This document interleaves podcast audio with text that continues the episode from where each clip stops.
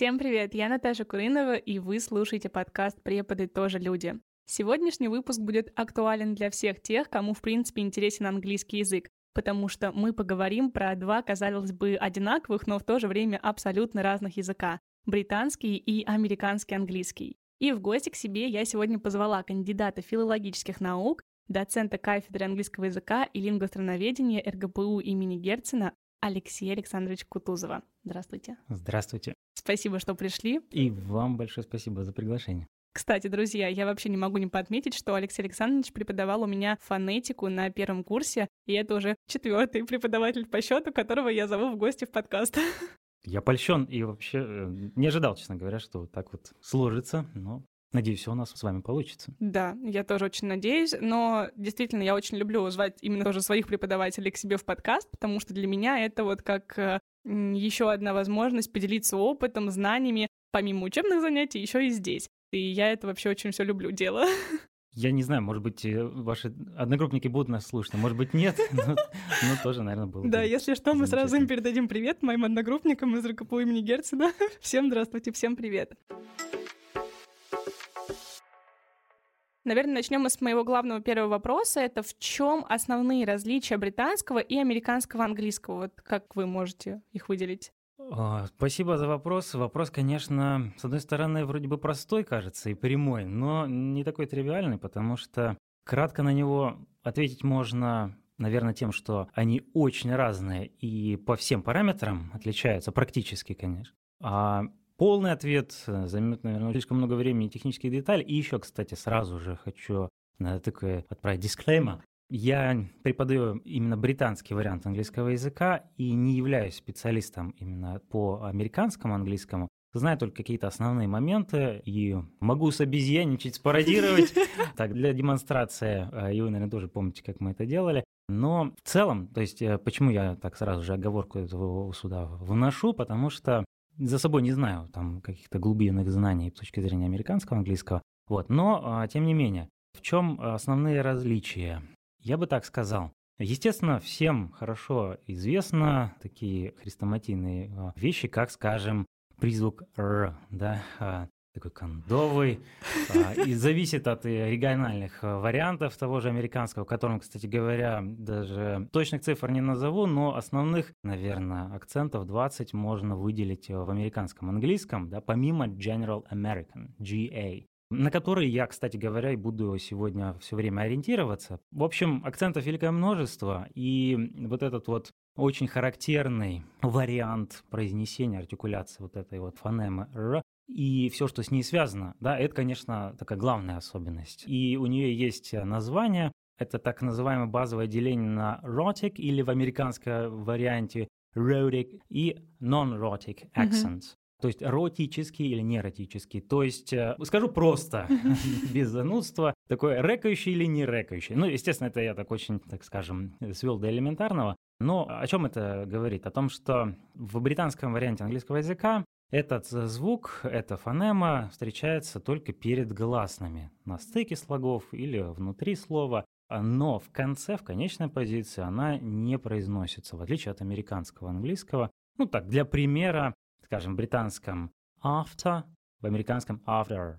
Ну, там много и других нюансов. Если прислушаться, то можно услышать и другой вариант произнесения и гласных, и других э, согласных.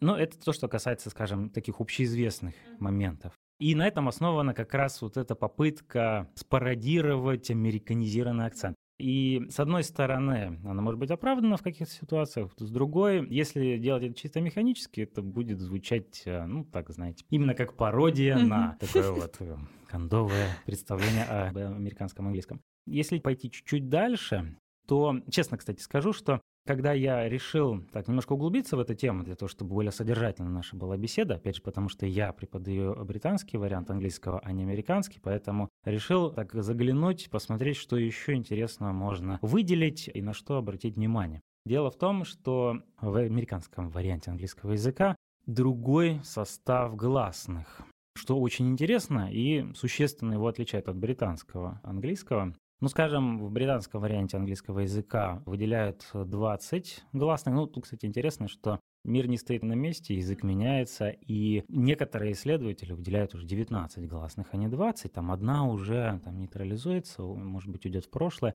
Но, тем не менее, в американском варианте английского языка, э, я говорю сейчас э, в первую очередь про General American, у которого тоже есть подварианты, выделяют от 13 до 14 гласных. Ну так, чтобы не занудствовать и слушатели наши совсем не уснули, приведу примеры. Скажем, в британском варианте in British English есть дифтонги с нейтральным гласом на конце, то есть э, э а, и так далее. А в американском они отсутствуют. Ну, скажем, о чем речь? Возьмем слово «близко» или «близкий». «Не» в британском, «не», «э» и «near».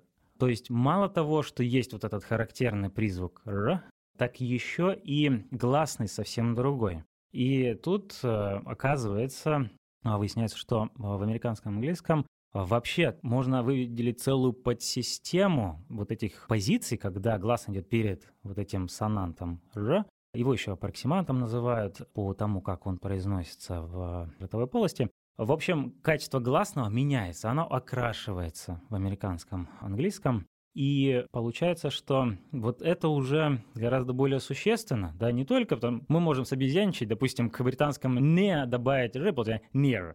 Нет, он не near, он near. Да, то есть там и гласный совсем другой, и таких вещей очень много. Что касается других примеров, ну, скажем, э, вы уже очень хорошо э, помните, наверное, эти наши страдания, когда я и ваших многих э, товарищей за это журил. Эх, флешбеки с первого курса. Да-да-да. Когда мы пытались освоить уникальный для британского английского звук, звук «о», hot, pot, box и так далее. В американском он напрочь отсутствует, да, во всяком случае в таком варианте и вместо hot вы услышите hot. Или какие-то вариации, да. Мне в этой ситуации всегда вспоминается концовочка инаугурационной речи Рейгана, который я сейчас попытаюсь произнести, надеюсь, это не будет звучать вульгарно, но, в общем... А, нет, ну, я имею в виду, потому что, знаете, тут такое дело, что когда все равно преподаешь что-то узкоспециальное и какие-то другие вещи, да, ну, может воспроизводиться не совсем точно, ну так, приблизительно это звучало «so help me God», да, то есть не «so help me God», а «so help me God». Вот этот очень открытый, образный звук. И в продолжение этой темы интересно, вот кто-то, может быть, заметил и сейчас припомнит, что я сказал 13-14 гласных да, а в американском. Дело в том, что в каких-то вариантах есть звук «о», а в других нет. Кстати, есть традиция фонетики обозначать эти гласные по ключевым словам. Она была заложена еще давно британскими фонетистами. То есть это такие э, гласные, чтобы не произносить изолированно, там, скажем, «и», а «kit», и так он прямо называется. Kit vowel, thought vowel. Так вот, то, что называют thought vowel, вот этот гласный «о», он в GA, в американском, в каком-то из вариантов есть, в каком-то его нет. И они даже так называют thoughtful и thoughtless accents но он тоже отличается от британского, вот этого долгого, mm-hmm. напряженного, заднеязычного, в общем, все, это, mm-hmm. все занудные термины, которые важны для фонетики и mm-hmm. для понимания, в принципе, того, что происходит, тоже полезны, конечно. Так вот, есть вариации, да, то есть, э, скажем, в каком-то варианте английского вы услышите caught, а в каком-то cat, то есть такой очень А-образный. Ну и что интересно, современные фонетисты э, американские даже в своих учебниках пишут о том, что они уже стараются ориентироваться на 13 вот этих гласных, то есть уже вот этот «о» уходит в прошлое. Какой-то О-образный звук присутствует, то есть слова north, а, они есть. Хотя в каком-то варианте американского вы услышите north, да, то есть такой очень открытый. Ну, в общем, для себя я даже так решил, что хотел бы сделать на этом акцент, да, потому что это какие-то, может быть, менее очевидные вещи, в отличие от вот этого кондового, рэкающего призвука, да, который, конечно, является, наверное, одной из самых основных, да, таких явных э, особенностей, которые обращают на себя внимание, и э, это очень слышно. Ну и степень этого, кстати, очень тоже варьируется, э, зависит от того, в каком регионе говорят на английском языке. То есть где-то это больше, более такой глубокий вариант, да, такой более выраженный, где-то, кстати, есть американские акценты, в которых нет этого звука. Ну, скажем, East Anglia да, то есть они non-rhotic accents. Мгм. Поэтому тоже, если так обобщить, не Мгм. для всех американцев это характерно. Может быть, можно еще добавить в различие именно не только фонетику, но, допустим, лексическое значение слов. В Британии там trousers, а в. Америке pants. Или Ну да. что у нас там еще есть? Сейчас я вспомню какой-нибудь lift, elevator. Мгм. Как мой бритиш акцент. Я за лет его, надеюсь, не забыла. Ничего, все хорошо. Не могла не уточнить. Очень хорошо, что вы назвали эти как раз слова left elevator. Дело в том, что вы мне напомнили о еще одной очень характерной особенности американского, в отличие от британского. И я, конечно же, тоже должен здесь оговорку сделать. Под британским я сейчас имею в виду так называемый RP, Received Pronunciation. Потому что в Британии акцентов, пожалуй, даже может быть еще больше, чем в Америке. Но во всяком случае, даже если их соотношение там может быть похожим, то они более уплотнены, потому что Британия остров, Великобритания и там Северная Ирландия гораздо меньше занимает э, по площади, чем континент. Короче говоря, вот эти звуки Л, сонант, боковой сонант, он существенно отличается, если сравниваем GA или RP. GA — General American. Дело в том, что в американском варианте он не лабиализуется, то есть он не смягчается, если сказать по-простому говоря. И поэтому такие слова, как, например, «пожалуйста», проблема звучат довольно по-разному, да, довольно существенно это отличие. Демонстрация наглядная, опять же, с попыткой на американизированный please и британский please, please, please. Э, Я, может быть, немножко гипертрофирую, чтобы, опять же, это было более наглядно. Хотя, если включить какие-нибудь записи на YouTube и послушать американцев, это очень бросается в ухо. То есть это действительно слышно. Там problem и problem. Blum, blem. Да, вот это вот смягчение, характерное для RP, для Received Pronunciation, и совершенно не характерное для General American. Но, то есть это тоже, тоже интересно, и это заметно, да, довольно существенно. Вообще, я вспомнила про crisps и chips еще в различии Ну слов. А по поводу британского акцента, я с уверенностью могу сказать, что до поступления в ВУЗ, вообще в целом до первого курса, до того, как я начала заниматься фонетикой в университете, я не задумывалась над тем, с каким акцентом я разговариваю, как я произношу слова. Мне кажется, мне даже смешивалось в речи британское и американское произношение. После первого курса я стала, конечно же, больше уделять внимание британскому акценту, но сейчас у меня в голове возникает диссонанс, потому что когда я работаю а, с детьми, иногда проще уйти в американский, чтобы объяснить, допустим, какой-то звук, и чтобы было понятнее, что мы читаем, мне проще, допустим, этот «р» в конце произнести. Но когда я сама произношу этот «р», мне прям режет ухо, потому что я вспоминаю вот этот вот год фонетики, и у меня прям такой диссонанс. Либо же я много смотрю фильмы и сериалы на английском, и там тоже в основном везде американский акцент. Ну, вот единственное, что я смотрю сейчас сверхъестественное на английском, и там есть американский, и иногда появляется британский английский. И настолько четко это бросается в уши, так скажем, потому что до этого, опять же таки, до занятий фонетикой у меня такого не было. Мне было, на самом деле, все равно, какой там акцент, британский, американский. Сейчас же, после года изучения фонетики, фонетического зачета в ноябре, не могу его не вспомнить, Конечно, очень-очень различаются акценты, очень-очень различаются звуки, и это невозможно не подмечать. И еще, пока как раз, Наташа, вы говорили, я вспомнил о еще одной такой весьма характерной особенности. Это различие в звуках «т», произнесение э, вот этого смычного взрывного «т» в британском и американском, но не во всех позициях, да, а именно в позиции между гласными, так называемая интервокальная позиция. Ну, скажем, британский вариант «better», и американский better, да, такой tapping, да, вот alveolar tap, альвеолярное такое вот э, движение языка по альвеолам, кратковременно такой стук происходит. Но в британском варианте, да, в таком RP, это считалось категорически недопустимым, но в современном английском эта тенденция уже в область, э, скорее, американского идет. То есть э, молодые британцы частенько произносят это на американский манер, потому что, опять же, это удобно, ну, это вполне естественное движение языка, то есть вполне легко, когда вы торопитесь сказать better, чем better, то есть четко артикулированно вот так выдерживать это. Ну и так далее, там little, little. Кстати, есть еще одно такое замечательное слово, там, ну, его можно по-разному переводить, как долг, например, которое в британском будет звучать как duty, ну такое, особенно если немножко в область posh, такой немножко манерного британского уйти, в американском duty, То есть слово, которое очень сложно распознать, если фокусироваться на британском английском, да, ну, мне так кажется, да, то есть они настолько существенно отличаются, потому что better, better, ну, очень похоже. Конечно, ухо тренированное особенно отсекает вот эти моменты, но duty и duty и тут, кстати, еще целый угу. пласт. Да. Извините, так сразу. Потому что по поводу этого можно много говорить. Есть такое характерное явление, которое называется йод э, dropping. Э, йод — это наименование сонанта и е. То есть йод dropping говорит само за себя. А опущение вот этого звука а где-то у меня тут были шпаргалки, я сейчас, если хотите, могу так продемонстрировать. Да, да. А, да, вот.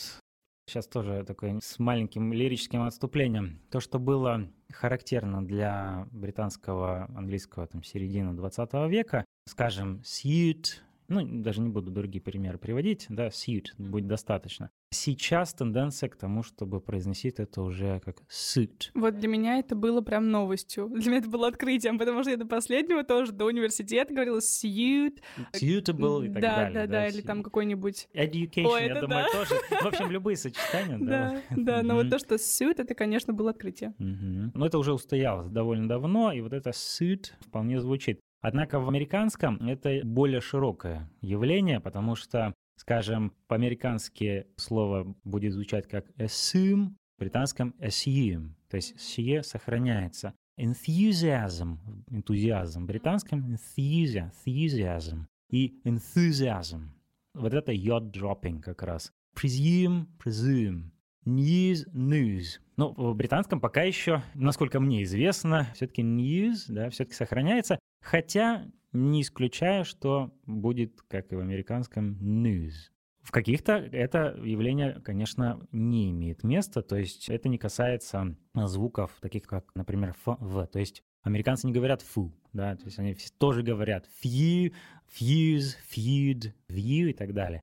А, и еще одно, просто у меня тут в шпаргалке примеры написаны, и я вспомнил еще об одной характерной особенности американского в сравнении с британским это выпадение начального звука «х». Это не характерно для всех вариантов. И широко известный в узких кругах акцент «кокни», в нем как раз это происходит системно. Во все стороны меня несет сразу, да, по ассоциации, но mm-hmm. пока не забыл, сразу скажу. Очень хорошо это можно послушать в классическом фильме «My Fair Lady», «Моя прекрасная леди», который был снят по мотивам пьесы Бернарда Шоу «Пигмалион». И как раз, когда Элайза Дулитл поначалу, как она произносит вот эти слова. Ну, то есть, о чем идет речь? Скажем, слово hello будет как hello, да, то есть он просто напрочь выпадает.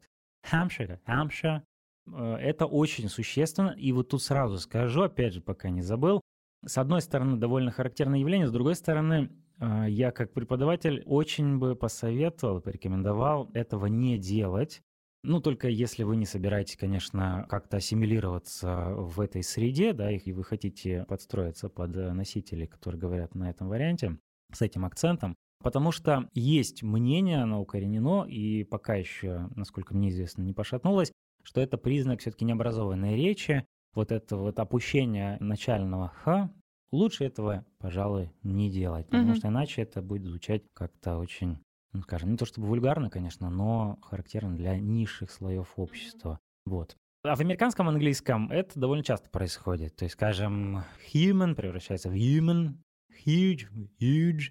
Тоже довольно интересная вещь. Но о них нужно, мне кажется, знать, полезно знать. Почему? Потому что, когда вы это слышите, если вы не знаете об этой особенности, я уверен, что в каких-то контекстах, в каких-то ситуациях это будет сбивать с толку и как минимум приводить к замешательству, и вы будете пытаться понять, что там сказали, да. Я говорю, что за huge такой, да, там, там huge. Поэтому какие-то вещи полезно знать, какие-то нужно действительно отрабатывать, а какие-то просто иметь в виду, что это какие-то региональные особенности.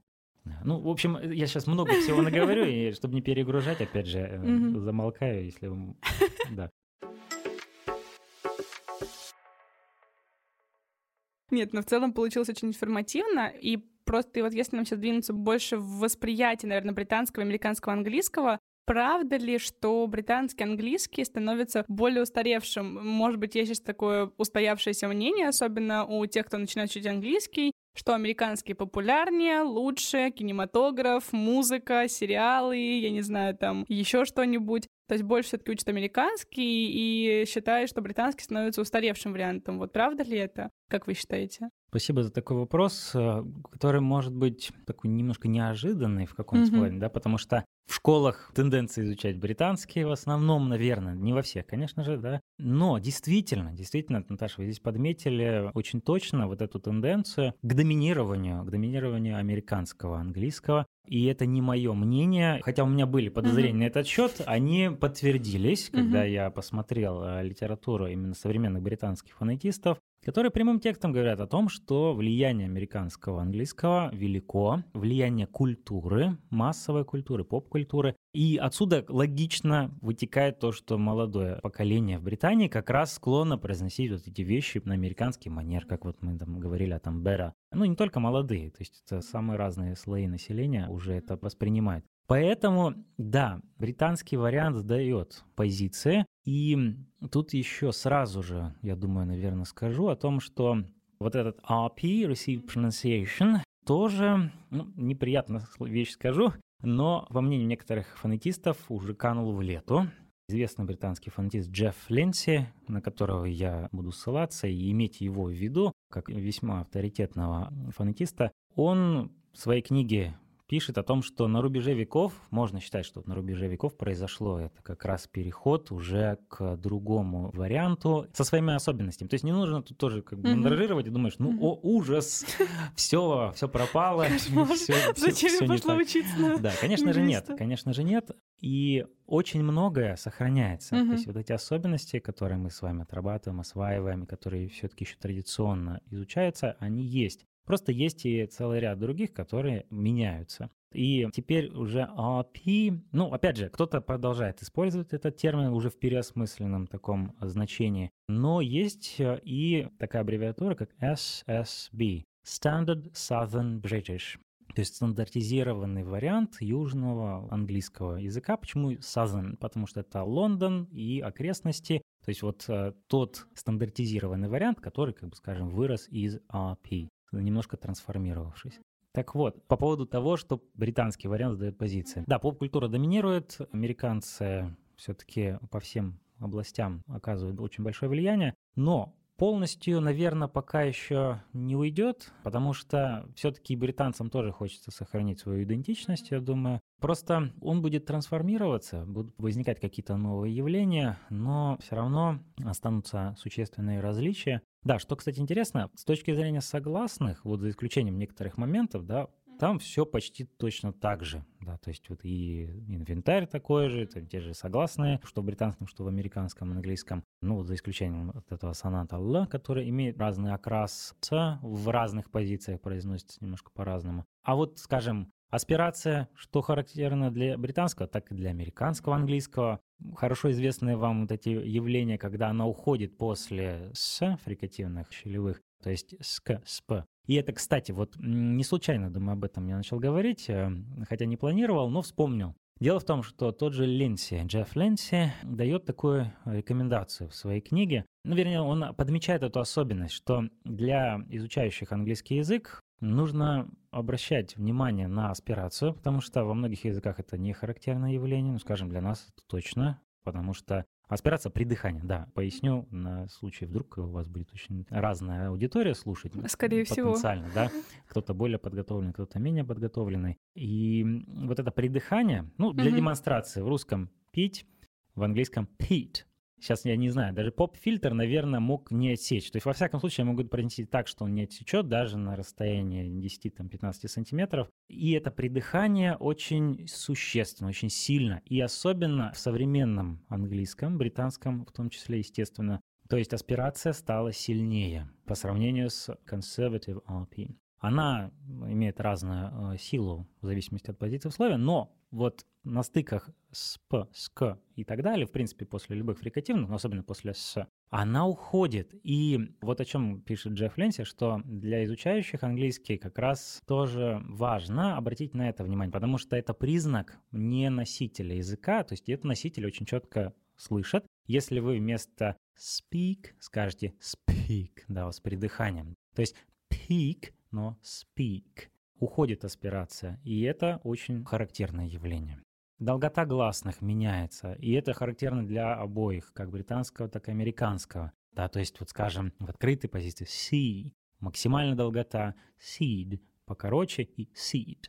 Да, вот то, что называют позиционной долготой гласных, да, C, seed. И это характерно для обоих. То есть это уже о сходствах. Да, то есть очень много сходств, безусловно, и аспирации долготогласных, и вот эта артикуляция согласных, то есть как они произносятся в большинстве своем, очень точно совпадает и явление ассимиляции, то есть уподобление mm-hmm. одного звука другому в соседних, когда они идут друг с другом. То есть это все хорошо mm-hmm. вам да более знакомые, известные носовые взрывы, так называемые, боковые. Nasal plosion, все помню. Именно plosion. И отсутствие взрыва в том числе. Black car. То есть как в британском это будет black car, так и в американском, уж простите, black car да, то есть это на стыке вы не услышите к-к. Но в русском кто-то сейчас скажет, может, про себя мысленно, что у нас тоже это есть. Как красиво, да, как красиво. Вот тот дом. Но в чем принципиальное отличие? Дело в том, что в русском языке это происходит только в тех случаях, когда у нас одинаковые звуки на стыках, да, или те звуки, у которых совпадает место артикуляции, то есть они т, д там на стыке, да, т, д, глухой и звонкий, два разных согласных, но все равно на стыке они произносятся в одном и том же месте, попросту говоря. И поэтому просто неудобно говорить вот тот дом, тот дом, да, нет смысла. Мы можем гипертрофированно вот тот дом сказать, да, особенно когда с детьми разговариваем. Но тем не менее, в американском и британском, английском это распространяется и на другие случаи. То есть, если в русском к, т на стыке произносится четко и да, мы это все слышим, актер, ктер, кт, кт. В английском в целом это не характерно, то есть actor. Ну, там есть некоторая разная степень, да, то есть это может немножко проскакивать, да, в каких-то позициях, но не и так выражен, как в русском. Поэтому на это тоже есть смысл обратить внимание. И это, кстати, подводит меня так логично, но неожиданно mm-hmm. к не то чтобы к рекомендациям, наверное, хотя... Слушайте, может быть, я не буду торопиться, может быть. Да, мы в конце еще обсудим, как можно улучшить усовершенствовать произношение, но пока мы разговаривали, я немножечко так прям... Не в тему, может быть, но я вспомнила, как я в первый раз в своей жизни столкнулась с британским английским. Это была забавная история, потому что во времена своих школьных лет меня отправили учиться за границу. Я улетала в Великобританию и жила в городе Торки, таком прибрежном, красивом. И я жила в принимающей семье, пролетела туда со своим прекрасным American English, зашла, у меня хост родители, их звали Луис и Кен. И когда нас заселили в нашу комнату соседкой моей, тоже девочкой из России, мы начали разговаривать, и, наверное, одна из первых фраз, которую сказала мне вот Луис, хост мама, она сказала, «Oh, baby, your American English is so sweet, we'll learn you to speak British». Друзья, прошу прощения, сейчас с моей стороны произошла небольшая оговорочка и ошибочка. Правильно будет сказать «will teach you to speak British». Для тех, кто не знает английский, мне сказали, что у меня очень сладенький американский английский, меня научат говорить по британскому произношению. И первое время было адски тяжело перестроиться, потому что я не понимала, что они говорят. Вот это вот «water» или что-нибудь еще. У них было очень много какого-то британского сленга, такого красивого, но непонятного, что они говорят. Это было очень тяжело, причем в школе тоже, в которой я училась, говорили тоже чисто на британском. И было, конечно, тяжеловато. Но вот, и, кстати, отсюда вытекает у меня вопрос про школы и в целом образовательные учреждения у нас в России. Почему, как вы думаете, в большинстве образовательных учреждений преобладает все-таки британское произношение, нежели американское? Это очень хороший вопрос, и я даже не знаю, у меня нет готового ответа, я могу лишь предполагать, как я это представляю и почему это могло произойти. На мой взгляд, хотя во всяком случае хочется на это надеяться, почему это произошло. Вероятно, потому что RP больше известен как BBC English, вариант английского, который на радиостанции BBC используют. То есть, э, если попросту говоря, он такой более стандартизированный, более понятный, более отчетливый, и, наверное, это может быть главная причина, да, почему он стал таким стандартом, ориентиром, эталоном. Вторая такая вот э, область, это, мне кажется, связано с социальным статусом. И тут вот, э, может быть, вкратце, потому что иначе мы очень долго, наверное, будем об этом говорить. По поводу RP, исторически, тот же Джефф Линси очень хорошо об этом пишет. Перескажу в двух словах, э, насколько возможно. Дело в том, что это было такое уникальное явление в начале XIX века, возникновение вот этой тенденции подстраивать э, свою речь к такому рафинированному варианту, и британские элиты стали как-то говорить по-особому. Дело в том, что это очень четко показало социальное расслоение. Тот Джефф Ленси, это не моя мысль, не моя идея, он пишет о том, что это было важно в те времена, времена владычества Британской империи, социальное неравенство, чтобы подчеркнуть власть, четкую вертикаль для того, чтобы показать, что вот это высшие mm-hmm. слои, образованные слои, а вот э, низшие классы. И вообще само вот это понятие, даже, может быть, оно более кристаллизировалось э, в начале 20 века. Дэниел Джонс, э, британский фонетист, который стал прототипом, кстати, профессора Хиггинза в пьесе «Пигмалион», он называл этот вариант британского «public school». Ну, то есть это тот акцент, на котором говорят образованные носители из высших слоев, из высшего сословия. И если тогда это был признак высокого социального статуса, и отсюда многие люди пытались освоить, особенно люди, которые стали, скажем, зажиточными, да, пусть они из каких-то других слоев, но они стали там зажиточными промышленниками, бизнесменами,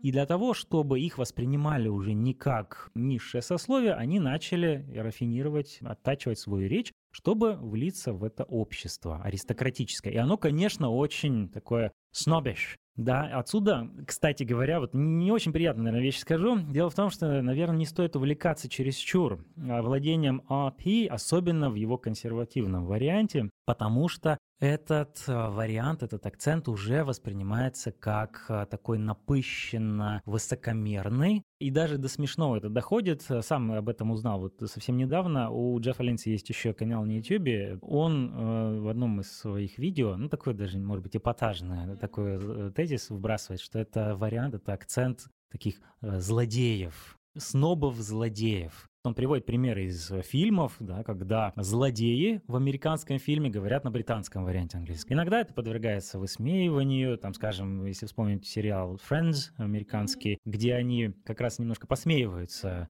над э, британкой, когда ее слышат. Действительно, контраст очень сильный. Но тут нужна умеренность, мне кажется, да. С одной стороны, не нужно считать, что это совсем неприемлемый такой странный, смешной акцент, потому что у него есть свои достоинства, безусловно. Ну и в то же время не нужно увлекаться и гипертрофировать, иначе вы будете изучать как такой, скажем, очень высокомерно напыщенный какой-то британский лорд, который свысока на всех смотрит э, и да, считает ниже своего достоинства с ними общаться. И вот почему AAP ушел на второй план, да, во всяком случае в том виде, в котором он процветал в середине 20 века и во времена радиостанции BBC. Сейчас, кстати, уже не считается, что это тот AAP. Дело в том, что мир поменялся, общество поменялось, вот эти социальные изменения привели к тому, что подъем поп-культуры, там, скажем, с 60-х годов это началось, наверное, The Beatles, да, когда люди из других слоев, скажем, низших, может быть, слоев, они стали очень популярны, и это привело к тому, что вот эта региональная идентичность стала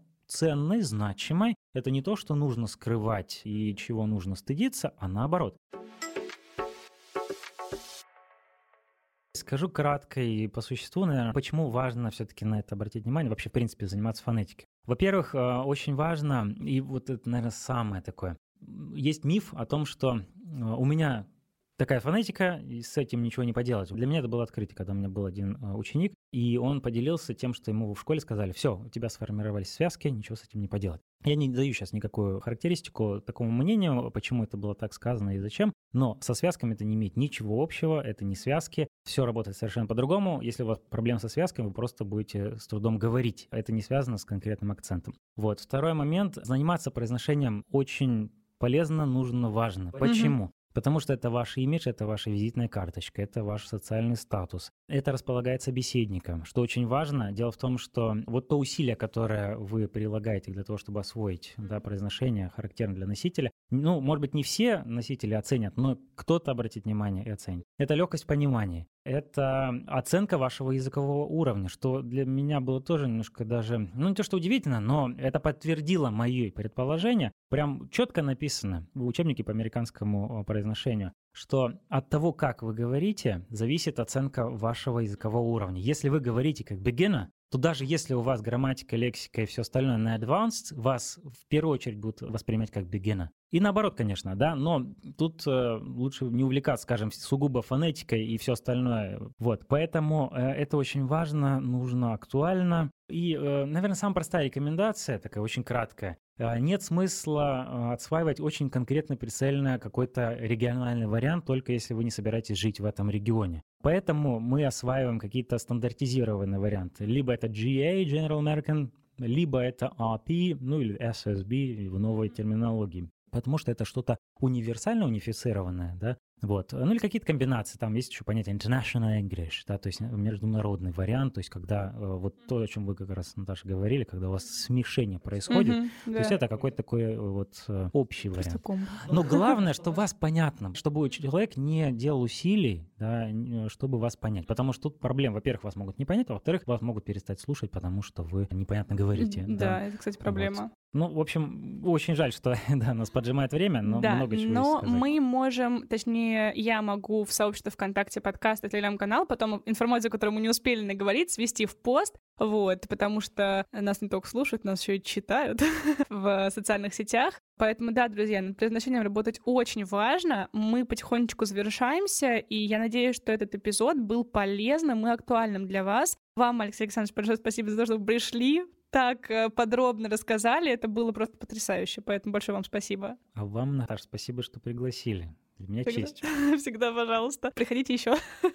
С удовольствием. Да. А вам, дорогие слушатели, большое спасибо, что послушали этот эпизод. Не забывайте подписываться на подкаст, ставить ему лайки на Яндекс Музыке и звездочки на Apple подкасте. А также обязательно пишите комментарии, потому что это очень важно для поддержания нашей с вами обратной связи. И напоминаю, что все социальные сети, мои личные подкасты будут в описании к этому выпуску. А я прощаюсь с вами, услышимся еще через две недели. Обнимаю вас. Пока-пока.